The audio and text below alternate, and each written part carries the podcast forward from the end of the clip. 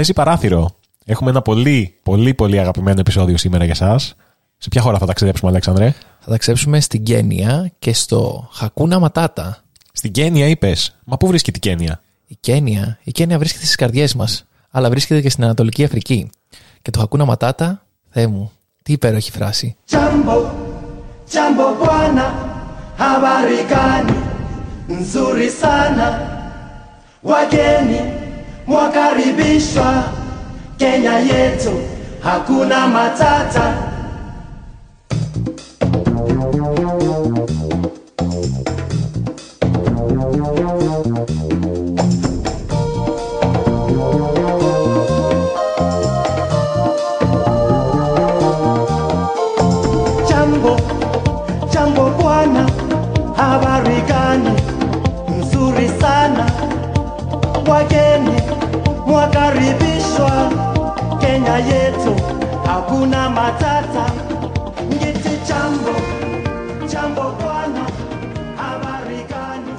Χακούνα ματάτα, λοιπόν, μας λέει εδώ ο κύριος. Και ποιος άλλος έχει πει Χακούνα ματάτα. Ο Τιμόν. Ότι μόνο ο φίλος του Πούμπα. Όχι, αυτός από τους μεν και δεν. Ο Τιμόν και ο Πούμπα, λοιπόν, σε ποια, σε ποια ταινία βρίσκονταν; Στο Βασιλιά των Λιονταριών. Ε, νομίζω είναι η αγαπημένη μου ταινία. Όχι κινουμένων σχεδίων. Η αγαπημένη μου ταινία ever, μπορώ να πω. Μεγάλη δήλωση. Μεγάλη δήλωση. Έχει ένα εκπληκτικό soundtrack.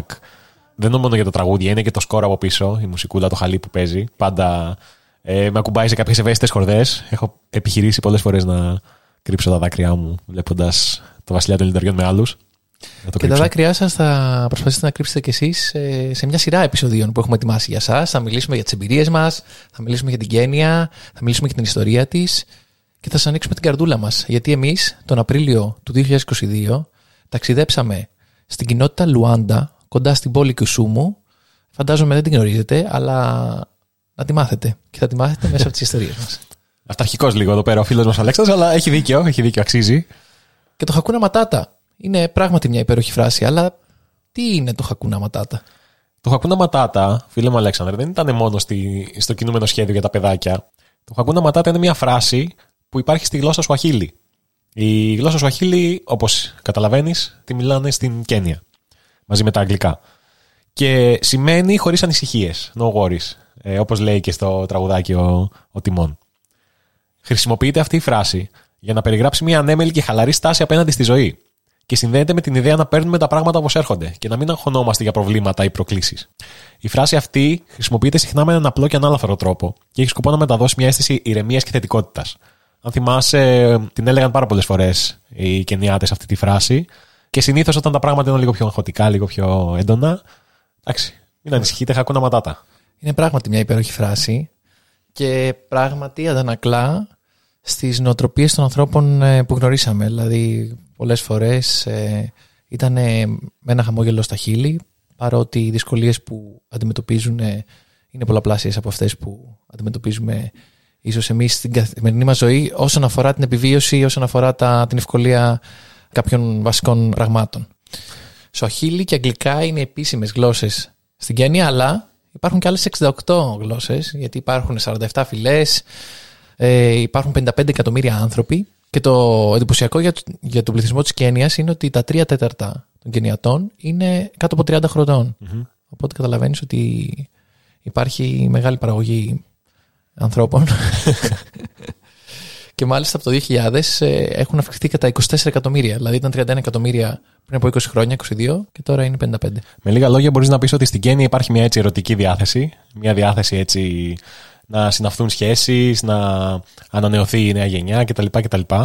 Και το παρατηρήσαμε αρκετά αυτό. Νομίζω όσο ήμασταν εκεί πέρα, έχει πολλά παιδάκια, πολλούς νέους. Πράγματι. Και πώς να μην υπάρχει ερωτική διάθεση αν ακούγονται τέτοιοι ρυθμοί;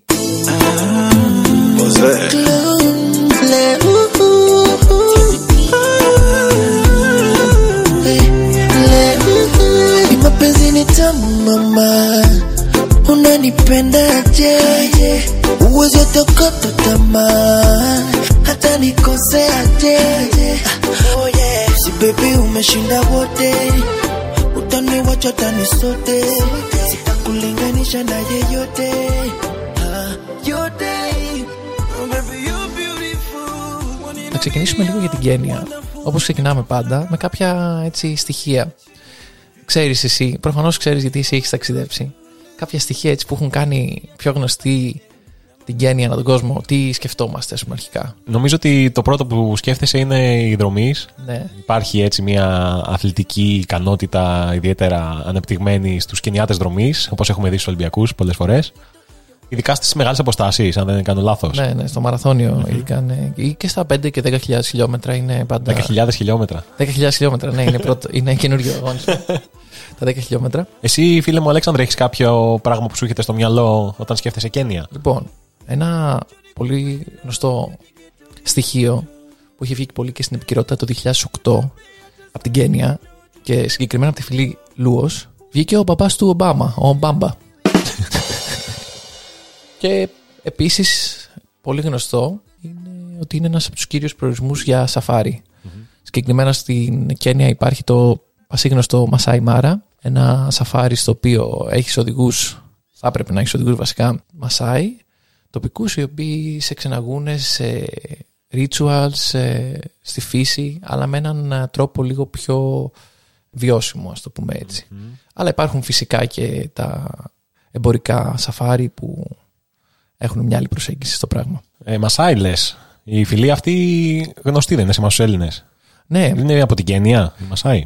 είναι και από την Κένια. Όπως ξέρεις, ε, οι γραμμές χωρίστηκαν ε, περίεργα Ναι, ναι, ναι. από τους υπηγειοκράτες που θα είναι το επόμενο, στα επόμενα επεισόδια αυτό. Αλλά ναι, έχουμε την Έλλη Κοκκίνου η οποία πήγε στην Αφρική και νομίζω είναι μια γυναίκα που δεν μασάει.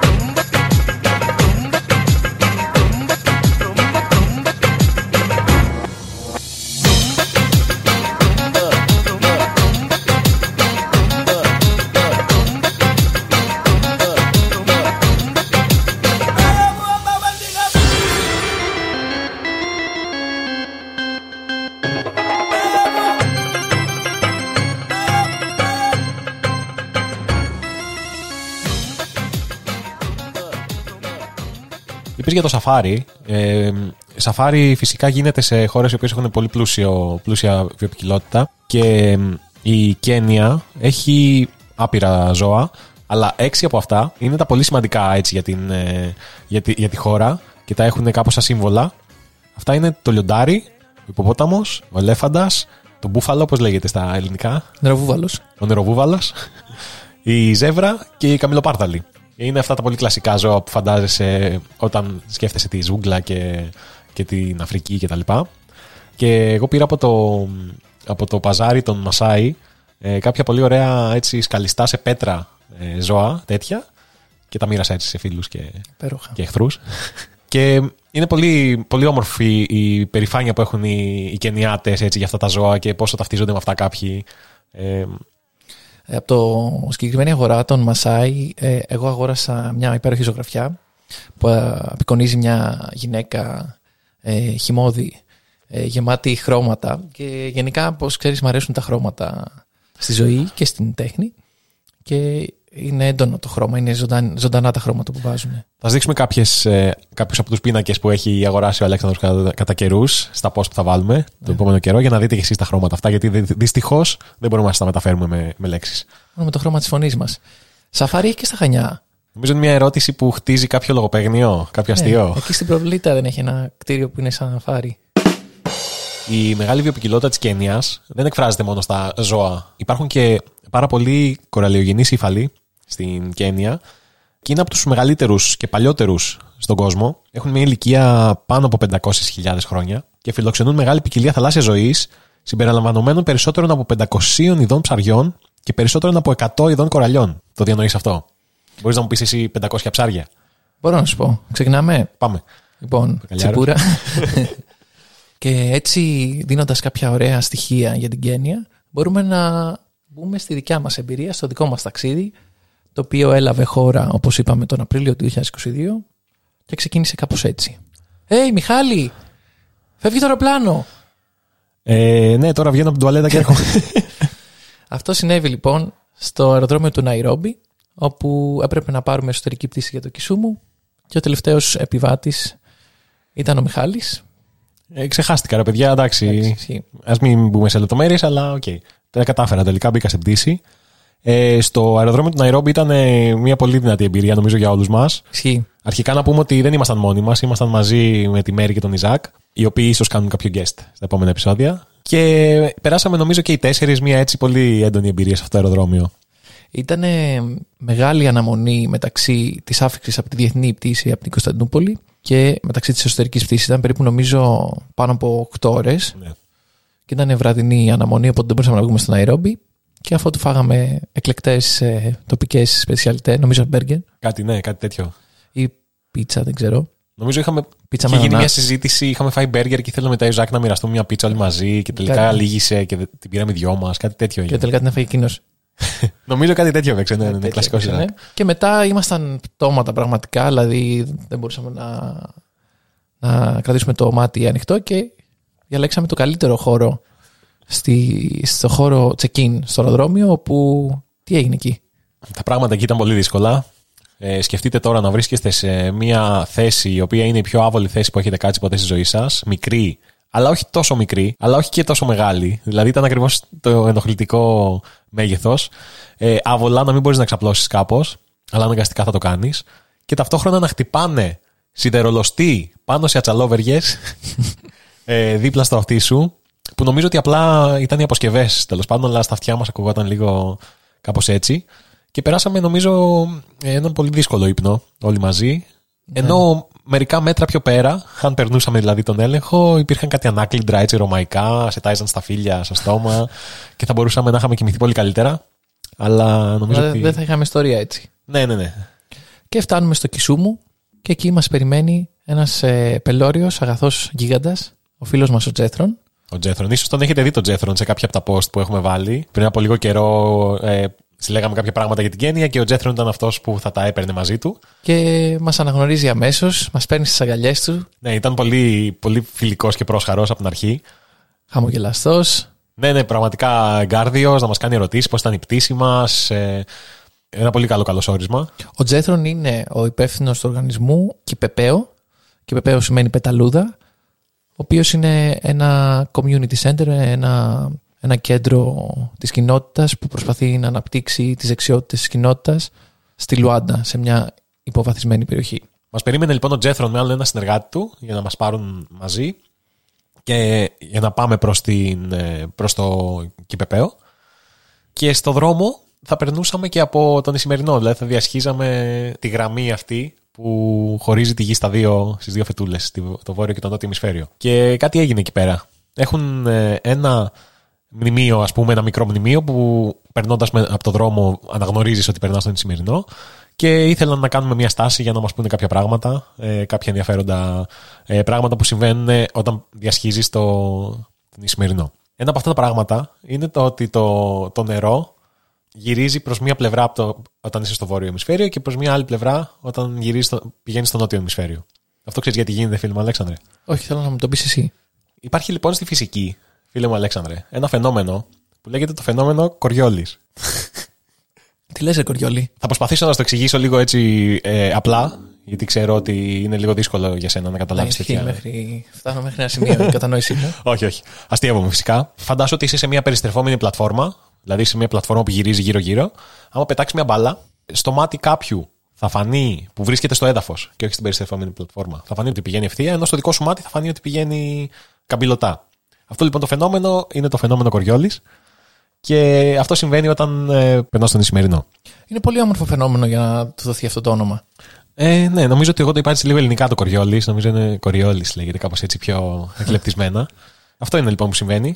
Και ήθελα να μας το πούν ε, εκείνη την ώρα οι. Ναι, ναι, σταματήσαμε, βγάλουμε φωτογραφίες. Πριν είχαμε περάσει και από μια τεράστια ουρά σε βενζινάδικο. Είχε και αυτή το ενδιαφέρον της. Ε, ο πόλεμος στην Ουκρανία έχει επηρεάσει την κατάσταση και στην Κένια και ήταν πολύ δυσέβρετη η βενζίνη.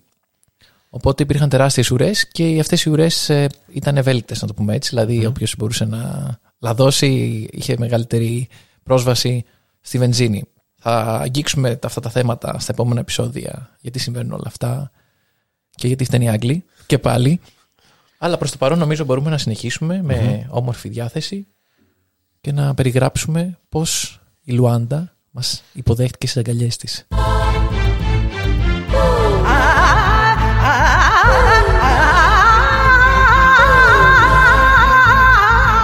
Na wapeleka deep mpaka unahema na beat ndani ya Suzuki Jeep. Imeshona wadhii kushinda matatu za D. Weka MPC plugin choma CD washaka babazi, sasa basi twende kazi. Wazi wazi, kota basi kitu kiasi. Hisi ni asili ya isili na MC Masesemi JVD. Napendanga mademsi tumiangi vaselin, nishakinda redio jusiskizangi maselin, sindio usuyu sindio yusu ndio? Warap toka sivo sivo. Au sio au sio nang'ara marabas kwa track ya mbio mbio inataka maraba wanze kutega masikio wakisikia kitu na wapa ni kama hiyo hiyo hiyo Ε, φτάσαμε λοιπόν εκεί στο, στο κέντρο, το Κυπεπαίο, το οποίο πώς θα το περιέγραφε έτσι για να φτιάξουμε μια εικόνα για τους ε, ακροατές μας; Καταρχάς μπαίνουμε μέσα σε μια κοινότητα που μέχρι ένα σημείο έχει έναν χωματόδρομο που μπορεί να το διασχίσει αμάξι. Μετά μικραίνει ο χωματόδρομος, γίνεται δρομάκι, είναι πιο δύσκολη η πρόσβαση. Και εκεί, ανάμεσα σε πρόχειρες κατασκευές κυρίως, βρίσκεται ένα λίγο μεγαλύτερο κτίριο, το οποίο φαίνεται ότι έχει έναν ρόλο μέσα στην κοινότητα. Αλλά είναι πολύ διαφορετικό από αυτά που έχουμε συνηθίσει ας πούμε, στο δυτικό κόσμο. Μμμ. Είναι ένα παραλληλόγραμμο, ας το πούμε, το οποίο είναι χτισμένο με πιο ε, βασικές μεθόδους. Δεν είναι το τσιμέντο, ας πούμε, που φαντάζεσαι. Είναι έτσι λίγο πιο. ταιριάζει περισσότερο, ας πούμε, στην, ε, στην κοινότητα αυτή. Και δεν είναι μόνο αυτό, έχει και από πίσω κάποιους κήπους, έχει κάποιες άλλες εγκαταστάσεις, δεν είναι μόνο το κτίριο. Καταρχάς να πούμε ότι το κτίριο αυτό χτίστηκε σε πολλά στάδια και με πολλούς κόπους και στερήσεις από μια ιδέα. Την ιδέα μιας πεταλούδας που πετάει και φέρνει αλλαγή. Αυτό το κτίριο λοιπόν έχει ένα βασικό χώρο που είναι ας πούμε χώρος για να γίνονται συναντήσεις κτλ. Και, και μετά είχαν χωρίσει κάποια κομμάτια ε, για να μπορούν να στεγάζουν εθελοντές σαν και εμάς και είχαν από πάνω μια βασική πρόχειρη στέγη Οι οροφές αυτές ήταν από λαμαρίνα. από λαμαρίνα, ναι. Ναι, και οι περισσότερες οροφές στα σπίτια αυτά ήταν δηλαδή τα σπίτια φτιαγμένα από τούβλα, από, από λασπότουβλα ουσιαστικά και οι οροφές ήταν από λαμαρίνα. Ε, δηλαδή πολύ πρόχειρη κατασκευή και νομίζω ότι όταν πήγαμε ακόμα ε, χτιζόταν ακόμα ε, νομίζω ότι και το βάψιμο που κάναμε εμείς απ' έξω ήταν και αυτό μέρος ας πούμε της, ε, του χτισήματος και της, ε, ε, της βελτίωσης του κτηρίου. Και το γεγονός ότι η στέγη ήταν από λαμαρίνα, νομίζω γινόταν πάρα πολύ εμφανές όταν έβρεχε. Καταλάβαινες δηλαδή τον ήχο της βροχής στη λαμαρίνα. Πάντως, ε, να πούμε ότι εγώ πριν πάμε, ε, περίμενα ότι δεν θα βρέχει ε, ιδιαίτερος. Ε, ξέρεις, σκέφτεσαι Αφρική, μάλλον δεν θα υπάρχει βροχή. Υπήρχε μια βροχή που μάλιστα την, ε, την είχαν και ανάγκη πάρα πολύ, διότι με τη βροχή γέμιζαν οι δεξαμενές. Και μάλιστα μία από τις μέρες που περιμέναμε να βρέξει και δεν έβρεξε, ε, αναγκαστήκαμε να είμαστε πιο προσεκτικοί με το νερό. Είναι δηλαδή κάποια πράγματα τα οποία δεν τα σκέφτεσαι καθόλου όταν βρίσκεσαι στην Ευρώπη ή στην Ελλάδα.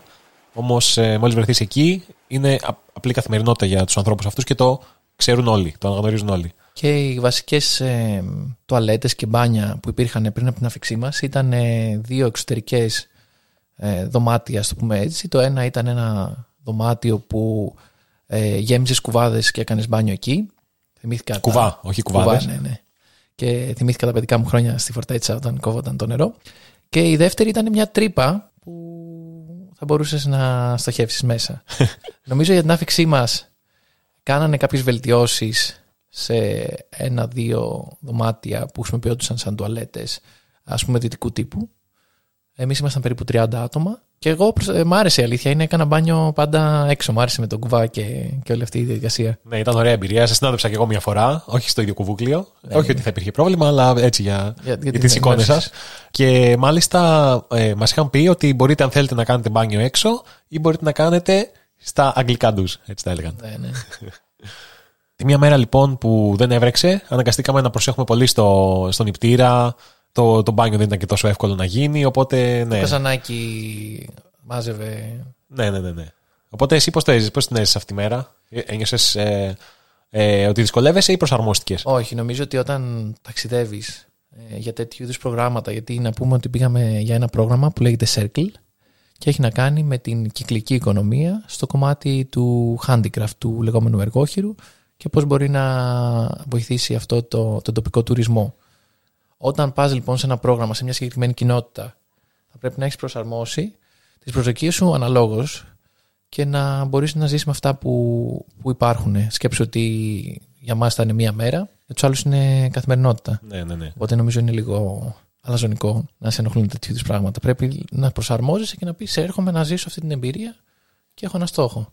Και μάλιστα οι συνθήκες που ζούσαμε εμείς, δηλαδή στο ΚΠΠΕΟ, ήταν και λίγο καλύτερες από τη γενική κοινότητα. Ναι. Ε, διότι υπήρχε η δεξαμενή που ήταν μεγάλη, ενώ στα σπίτια τα οποία ήταν γύρω από το, από το κέντρο εκείνο, ε, οι άνθρωποι αναγκάζονταν να περπατάνε πολλά χιλιόμετρα για να πάνε να φέρουν νερό. Και τα παιδάκια μάλιστα να περπατάνε αρκετά χιλιόμετρα, όπως μας είπαν. Ε, 4-5 χιλιόμετρα πήγαινε έλα για να φέρουν κουβάδες με νερό στο κεφάλι τους. Οπότε εμείς μπορούμε να πούμε ότι ήμασταν αρκετά ε, άνετοι σε σχέση με τη γενικότερη ζωή. Είπες παιδάκια και νομίζω την πρώτη μέρα είχαμε φτάσει, μάλλον πιο είχε βραδιάσει, αλλά την επόμενη μέρα που ξεμέρωσε ξανά, νομίζω η πρώτη εικόνα που είδαμε έξω από το κέντρο ήταν παντού παιδάκια να τρέχουν, να παίζουν, να χαμογελάνε. Δυνατή εικόνα. Μμμ. Και νομίζω υπήρχε και μια περιέργεια, ας πούμε. Ναι. Τι έγινε τώρα εδώ, ποιοι είναι αυτοί που ήρθανε. Ξέρεις, είμαστε, ήμασταν και λίγο διαφορετικοί από ό,τι έχουν συνηθίσει να Ισχύει, βλέπουν. ναι. Οπότε υπήρχε έτσι μια έμφυτη περιέργεια και ίσως και μια προσδοκία ότι υπάρχουν κάποιες σοκολάτες, κάποια γλυκά, ε, γιατί ήταν συνηθισμένο ε, όσοι πηγαίνουν εκεί να φέρουν και κάτι της. Αλλά είχαν και μια έτσι αμεσότητα προσέγγισης που δεν τη συναντάμε πολύ εύκολα. Ναι, ναι. Υπήρχαν κάποιες ντροπές, αλλά όχι τόσο πολλές. Ναι. νομίζω η περιέργεια νικούσε την ντροπή. Περιέργεια είπες, όπως παραδείγματος χάρη τους είχε τρελάνει το, το smartwatch σου που έκανε ένα φως. Ναι, ναι, ναι. Νομίζω ότι ασχολήθηκαν ώρε. Ναι, ναι, ήταν- ήταν νομίζω κάνα, καμιά ώρα σίγουρα καθόμασταν, καθόμουν με το χέρι έτσι προτεταμένο και ήταν τα παιδιά γύρω-γύρω και πατούσαν τα κουμπιά. Κάποια στιγμή είχε και ένα τραγούδι μέσα το smartwatch, το οποίο δεν το ξέρα, αλλά το ανακάλυψαν. Σου είχαν κάνει πλήρη. Πλήρες tour του, του ρολογιού μου και ξέρεις, βάλαμε και τη μουσικούλα και χορεύανε και ήταν νομίζω. Βλέπεις ότι δεν χρειάζεται πολλά πράγματα για να ε, διασκεδάσεις. Απλά εντάξει, η αλήθεια είναι ότι στη δυτική κοινωνία που ζούμε εμείς τα ερεθίσματα είναι τόσο πολλά που είναι πολύ δύσκολο να διασκεδάσεις με ένα smartwatch. Όμως, ε, ναι, όταν δεν το έχεις συνηθίσει. Νομίζω ε, έχει σημασία να συζητήσουμε λίγο πώς ε, βλέπεις αυτή την ε, θετικότητα. Κατά τη γνώμη μου, το ένα κομμάτι είναι το Hakuna Matata που είπαμε πριν από λίγο, πώς βλέπουν τη ζωή. Και το δεύτερο έχει να κάνει με το πώς ε, δυστυχώς έχει χτιστεί το σύστημα παγκοσμίως, το οποίο δημιουργεί μια ανισορροπία μεταξύ δυτικών κοινωνιών και νοτίων. Οπότε, ναι, μεν λέμε ότι είναι χαρούμενοι κτλ., αλλά υπάρχει μια είδους ενοχή που πρέπει να αναγνωρίσουμε. Ναι, σίγουρα. Κοίτα, αυτός ο τρόπος διαχείρισης της δύσκολης κατάστασης, γιατί πρόκειται για μια δύσκολη κατάσταση. Ε, δεν μπορούμε να, να εθελοτυφλούμε. Όταν ζεις στην Αφρική, ε, οι συνθήκες κατά πάσα πιθανότητα θα είναι δύσκολες. Ειδικά στην Κένια και στις ε, γύρω ας πούμε, χώρες. Παρ' όλα αυτά, χρειάζονται κάποιες ε, τεχνικές, κάποια εργαλεία που μπορείς να χρησιμοποιήσεις και το Hakuna Matata είναι ένα από αυτά τα εργαλεία. Έχεις πολύ μεγάλο δίκιο σε αυτό που λες για το ότι πετά, μπορεί να πετάμε στα σύννεφα λέγοντας κάποια τέτοια πράγματα. Και αυτό είναι και ο, ο έτερος πόλος, ας πούμε, της ε, θετικής ε, στάσης και της αισιοδοξίας και αυτά. Ότι υπάρχει και η, η τοξική θετικότητα που λένε. Ότι δεν είναι απαραίτητο να είσαι συνέχεια θετικός. Ε, πρέπει κάποιες φορές να αντιμετωπίσεις αντικσότητες, πρέπει να αντιμετωπίσεις τη δυστυχία ε, κατάματα και όχι να, να έχεις το χακούνα ματάτα, ας πούμε, έτσι, σαπανάκια. Παρ' όλα αυτά, λέγοντας αυτό το έτσι λίγο πιο μίζερο, η φράση Χακούνα Ματάτα ενσωματώνει πάρα πολλές από τις αρχές της θετικής ψυχολογίας, όπως ξέρεις ότι είναι και το η ειδικότητά μου, η οποία είναι η επιστημονική μελέτη της ανθρώπινης ευημερίας. Η θετική ψυχολογία λοιπόν εστιάζει στις δυνάμεις του χαρακτήρα και στις συμπεριφορές που επιτρέπουν στα άτομα, στις κοινότητες να ευημερούν και επιδιώκει να κατανοήσει και να προωθήσει τους παράγοντες που συμβάλλουν σε μια γεμάτη νόημα ζωή. Οπότε, ε, λέγοντας Χακούνα Ματάτα, φέρνεις όλα αυτά στη ζωή σου, σε βοηθάει κάπως να ανταπεξέλθεις σε όλα αυτά τα δύσκολα. Και μια άλλη έννοια που φέρνει μαζί τη θετική ψυχολογία και το Hakuna Matata είναι η έννοια της, ε, της δημιουργίας ισχυρών σχέσεων, της δημιουργίας μιας κοινότητας. Ε, το οποίο το είδαμε αρκετά στη, στην Κένια νομίζω. Ε, είναι αρκετά δεμένοι όλοι με- μεταξύ τους εκεί. Και το Κυπεπαίο έχει και αυτό το σκοπό, να φέρει μαζί ανθρώπους οι οποίοι μπορεί να είναι από διαφορετικές ομάδες ε, και να τους φέρει μαζί να συζητήσουν όπως και έγινε.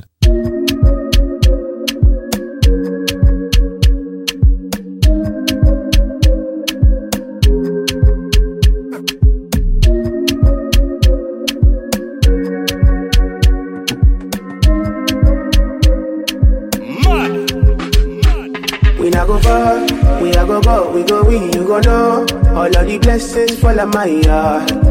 Blessings stay for my yard. Uh-huh. And like a that, you go be, you go see, you go feel. uh, Σε ένα από τα ε, από τις δραστηριότητες που κάναμε για το πρόγραμμα ήταν να μαζέψουμε πολλούς ανθρώπους από την κοινότητα για να μπορέσουμε να συζητήσουμε μαζί τους ε, τα προβλήματά τους, ποιες είναι οι ανάγκες τους, τα δυνατά τους σημεία, πού μπορούμε να χτίσουμε, πώς μπορούμε να συνεργαστούμε μεταξύ μας. Οπότε διαφορετικές ομάδες ανθρώπων μαζεύτηκαν, εκπαιδευτικοί, ήταν έμποροι, ήταν αθλητές και Ε, ήταν νομίζω και Είναι Γεωργοί κάποιοι γεωργοί, ναι. Και καλλιτέχνες τους είπες. και καλλιτέχνες, ναι, όχι, Ναι. τους έχασα αυτούς. Ναι. Οπότε όλοι λέγανε ποια είναι τα, τα προβλήματά τους και ήταν πραγματικά πολύ διαφορετικά σε κάθε μ, ομάδα. Ας πούμε για τους καλλιτέχνες που ανέφερες είχε να κάνει με το πώς προμηθεύονται τις πρώτες ύλες τους που είναι πολύ απλές ή πώς πουλάνε το προϊόν τους. Οπότε πολλές φορές αυτό που είπες Είχαμε και ένα μήνυ σεισμό αυτή τη στιγμή που ηχογραφούμε. Εντάξει, συνεχίζουμε. Συνεχίζουμε, ναι. Ε, νομίζω ότι κάποιες φορές ε, το podcast μας θα προκαλέσει σεισμό και νομίζω ήρθε η ώρα να, να, το, να συμβεί αυτό. Τα λες πολύ βαρύ για το παφίλε μου, Αλέξανδρο. Μας ταρακούνησες όλους. Οπότε λοιπόν οι καλλιτέχνες πολλές φορές πρέπει να περπατήσουν ε, πολλά χιλιόμετρα, δηλαδή από τη Λουάντα μέχρι την Κισούμ, νομίζω, κάποιες φορές για να προμηθευτούν τα υλικά ή να μπορούν να πουλήσουν. Γιατί είναι λίγες οι φορές που θα έρθουν τουρίστες ή ξένοι που έχουν ε, ένα αλφα εισόδημα για να αγοράσουν ε, κάποια προϊόντα, αλλά τις άλλες πρέπει κάπως να εξασφαλίσουν. Και πρέπει να πάρουν, όπως μας έλεγε ένας συγκεκριμένος κύριος, μια απόφαση τι θα κάνω τώρα. Θα φάω ή θα πάρω η πρώτη ύλη. Οι πρώτες ύλες, όπως είπες, ήταν πάρα πολύ απλές. Δηλαδή, χάντρες και σχοινιά, ας πούμε, για να φτιάξεις βαρχιολάκια ή κάποιες ε, άλλες τέλος πάντων ύλες για να φτιάξεις χαλιά, για να φτιάξεις καπέλα, για να φτιάξεις τα, τα καλάθια, όλα αυτά. Και είναι συγκλονιστικό να ακούς έναν άνθρωπο να λέει: Πρέπει να επιλέξω. Θα φάω σήμερα και θα επιζήσω, αλλά θα καταστραφεί η επιχείρησή μου γιατί δεν έχω άλλες πρώτες ύλες και δεν θα μπορέσω να πουλήσω για να έχω χρήματα να ξαναγοράσω πρώτες ύλες. Κατάλαβες, είναι ένας Ναι. απλός κύκλος που σε τρελαίνει. Και τους έβλεπες επειδή πολλές φορές πήγαμε στα εργαστήριά τους, ας πούμε, τα οποία μπορείτε να καταλάβετε ότι είναι πρόχειρα εργαστήρια στη φύση. Ναι. Περνάγανε ολόκληρη τη μέρα για να φτιάξουν ας πούμε, ένα βραχιόλι με τις χάντρες, το οποίο το έχει και ο Μιχάλης ε, στο χέρι του Ακόμα. αυτή τη στιγμή. Βέβαια, νομίζω έχει τα χρώματα τη Τζαμάικα. Ναι, έργα Είχαν τελειώσει τη σκένεια τα βραχιολάκια, αλλά είχαν φτιάξει και Τζαμάικα και πήρα Τζαμάικα, γιατί όχι. Και είπες και για καλάθια και τα λοιπά και σκηνιά και νομίζω ότι βρέ- βρέθηκε και ο Κενιάτης Σκηνοπλοκάκη εκεί. Ναι, ναι, ναι. ναι. Ο οποίος έφτιαχνε, έπλεκε σκηνιά. Αυτή ήταν από τις πιο ε, πετυχημένες στιγμές στη ζωή μου. Κατάφερα να γνωρίσω έτσι έναν πραγματικό σκηνοπλοκάκι. Έχουμε και βίντεο συγκεκριμένο στο, στο facebook. Και παρόλα αυτά όμως ο Μιχάλης έδειξε ότι το, δεν μπορούσε να πλέξει σκηνιά. Αλλά δεν όχι, πειράζει, όχι. εντάξει. Δεν το τίμησα καθόλου το όνομά μου, δυστυχώς. ε, μάλλον έφταιγε και ο ενθουσιασμός, έτρεμα τα χέρια μου λίγο που Ισχύει, γνώρισα. ναι, ένα εντάξει, αληθινό, είχες ας το, πούμε. το ήρεμο βλέμμα πάνω του. Ναι, ναι, ναι.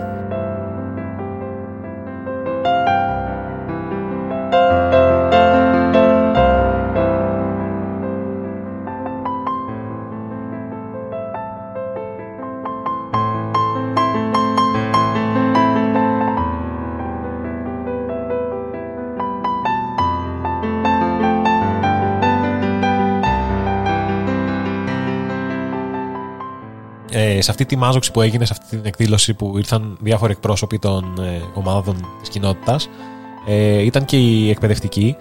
Οι περισσότερες ήταν γυναίκες, αλλά υπήρχαν και κάποιοι άντρες ε, μέσα σε αυτές οι οποίοι μας είπαν ε, και- και λίγο μας εξήγησαν για το εκπαιδευτικό σύστημα στην Κένια και πώς λειτουργεί αυτό. Η εκπαίδευση είναι υποχρεωτική. Ε, Είναι υποχρεωτική, αλλά παρόλα αυτά δεν είναι δημόσια. Δηλαδή, είπαμε για τις ελλείψεις σε βασικά αγαθά και τον αγώνα για την επιβίωση. Παρόλα αυτά, το σχολείο στις περισσότερες περιπτώσεις ε, θα πρέπει να, να πληρώσουν οι γονείς κάτι για να μπορεί να σπουδάσει το, το παιδί και αυ- πολλές φορές αυτό δεν είναι εφικτό. Ναι. Ε, όταν λέμε να πληρώσει, εννοούμε να πληρώσει για τα ρούχα, γιατί φοράνε στολή και να πληρώσει και για τα βιβλία. Και φυσικά, αν υπάρχει κάποια, κάποιο φαγητό που πρέπει να πάρουν μαζί, θα πρέπει οι γονείς πάλι να το κανονίσουν αυτό. Και όπως ε, και στην Ελλάδα, βρήκαμε και κάποια κοινά, πολλές φορές ε, η υποστήριξη από το κράτος ή από την τοπική αυτοδιοίκηση τέλος πάντων είναι ελάχιστη. Πολλές φορές δηλαδή οι άνθρωποι που διδάσκουν ε, τους ξεχνάει ε, η διοίκηση και το παίρνουν πάνω τους πολλές φορές. Γιατί σχολιάσαμε τον μεγάλο αριθμό νέων ανθρώπων πριν και βλέπουμε ότι τις ελλείψεις στην εκπαίδευση. Οπότε τι δυναμική θα έπαιρνε αυτός ο νέος πληθυσμός αν είχε παροχή στην εκπαίδευση και τι ανατροπές ίσως έφερνε γενικά στο παγκόσμιο σύστημα αν Ακριβώς. οι άνθρωποι είχαν πρόσβαση στην εκπαίδευση και στο να διεκδικούν τη θέση τους στο σύστημα. Κάτι που ξέχασα, ξεχάσαμε να αναφέρουμε πριν για τους ε, καλλιτέχνες είναι ότι ε, πήγαμε σε μια κοινότητα καλλιτεχνών, επισκεφτήκαμε εκεί. της οποίας ο, ο αρχηγός, ας το πούμε, έτσι απλοϊκά, ε, ήταν ένας σωσία του Morgan Freeman. Ε, δηλαδή είχε πραγματικά το ίδιο παρουσιαστικό, έμοιαζε για λίγη φωνή. Ο οποίος μας εξιστόρισε, ας πούμε, και τη δική του την προσωπική ιστορία. Ο άνθρωπος αυτός είχε διαγνωστεί με AIDS, ε, με τον ιό HIV, πριν από πάρα πολλά χρόνια και δεν του είχαν δώσει, ας πούμε, πολλές πιθανότητες επιβίωσης. Και είχε φτάσει σε ένα πολύ σκοτεινό, ε, ας πούμε, μονοπάτι. Παρ' όλα αυτά η γυναίκα του και τα παιδιά του δεν έχουν τον ιό ε, με κάποιο τρόπο. Αλλά όταν είχε διαγνωστεί, μας είπε ότι είχε σκεφτεί ότι πρέπει να ε, και εκείνος και η γυναίκα του και τα παιδιά του να φύγουν από τη ζωή. Και σκέφτηκε και ο ίδιος ότι πρέπει να το, να το κάνει αυτό. Όμως ε, κάτι τον κράτησε και τελικά διαπίστωσε ότι ούτε, ούτε, ούτε η γυναίκα του ούτε τα παιδιά του είχαν προσληφθεί από τον ιό και κατάφεραν και ζουν μέχρι και τώρα έτσι, όχι εύκολα, αλλά ζουν. Σχετικά με την απόφασή του, αυτό που πρέπει να σχολιάσουμε είναι ότι το στιγμα της κοινότητας, δηλαδή η κοινότητα πολλές φορές ε, λειτουργεί σαν προστατευτικό δίκτυο, αλλά άλλες φορές λειτουργεί σαν, ε, σαν μια αράχνη που σε πνίγει, γιατί ήταν μεγάλο και βαρύ. Παρ' όλα αυτά, όπως είπες, και με την υποστήριξη του ΚΙΠΕΠΕΟ, του οργανισμού, δηλαδή μας πήγε όλους εμάς, είδαμε τα καλάθια, αγοράσαμε πράγματα, στηρίξαμε, φάγαμε μαζί, τραγουδήσαμε μαζί, γιατί ένα από τα άλλα πράγματα που συμβαίνουν ε, για την ενίσχυση της κοινότητας είναι το τραγούδι. Πολλές φορές, δηλαδή, σε αριθμό λειτουργία δημιουργείται ένας κύκλος και όλοι μαζί τραγουδάνε και χορεύουν και, χειροκρό... και ξέρεις, κάνουν παλαμάκια και όλο αυτό δημιουργεί έτσι μια ενέργεια ωραία, ενωτική. Ναι, πάντα οι ρυθμοί αυτοί που δημιουργούνται εκείνη την ώρα, πάντα έχουν έτσι μια πολύ ευχάριστη νότα, δηλαδή πάντα θα σε ανεβάσουν, δεν υπάρχουν όσα είδαμε εμείς τέλος πάντων, δεν ήταν λυπητέρα τραγούδια. Πάντα θα υπάρχει έτσι ο ρυθμός και η ευχάριστη νότα. Ε, και πολλά από τα τραγούδια κάνανε επίκληση στη, στη μητέρα, στη μαμά. Ναι, ναι, ναι, ναι. Ήταν λοιπόν το πρώτο επεισόδιο Κένια και Χακούνα Ματάτα. Σας είπαμε πολλές ιστορίες, αλλά πολλές ακόμα έρχονται κοντά σας στο δεύτερο επεισόδιο Κένια και Χακούνα Ματάτα. Και πάρα πολλές άλλες πληροφορίες για την Κένια, τις οποίες ε, πιστεύω ότι θα χαρείτε πολύ να τις μάθετε. Χακούνα Ματάτα. Χακούνα Ματάτα. Χακούνα Ματάτα. Τι υπέροχη φράση. Χακούνα Ματάτα. Και ξεχνάς τη δράση. Τις έγνοιες διώξτε κι όπου θέλει ας βγει. Γίνεται μικρή φιλοσοφή. Hakuna Matata.